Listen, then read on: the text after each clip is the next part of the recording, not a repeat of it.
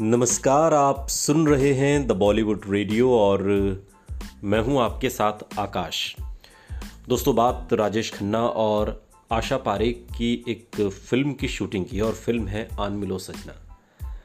राजेश खन्ना संग आन मिलो सजना में काम कर रही थी आशा पारेख और बार बार शूटिंग कैंसिल हो जाती थी और इसका किस्सा बड़ा दिलचस्प है।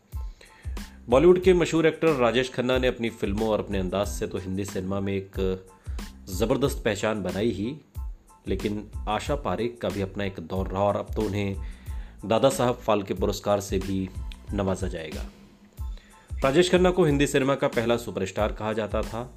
एक्टर ने फिल्मी दुनिया में आखिरी खत से कदम रखा, लेकिन उन्हें सबसे ज़्यादा लोकप्रियता फ़िल्म आराधना के ज़रिए मिली। राजेश खन्ना ने यूँ तो कई हिट फ़िल्मों में काम किया, लेकिन उनकी फ़िल्म आन मिलो सजना और कटी पतंग की शूटिंग बार बार कैंसिल हो जाती थी या कर दी जाती थी। राजेश खन्ना से जुड़ी इस बात का खुलासा इन फ़िल्मों में उनकी कोई स्टार रही आशा पारेख ने किया था। एक बार एक इंटरव्यू में आशा पारेख ने बताया कि जब हम आन मिलो सजना और फ़िल्म कटी पतंग की शूटिंग कर रहे थे तो सेट पर अक्सर सौ या इससे ज़्यादा लड़कियों का झुंड पहुँच जाता था और ऐसे में हमें शूटिंग कैंसिल करनी पड़ती थी।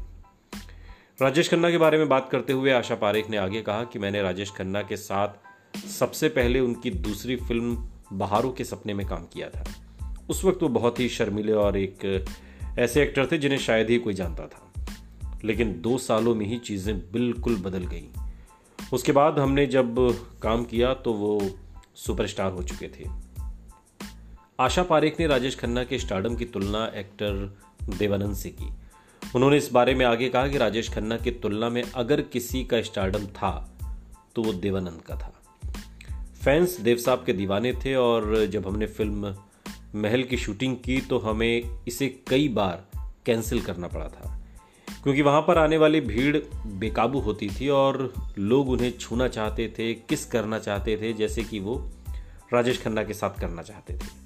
ठीक यही चीज़ें देवानंद के साथ भी थी।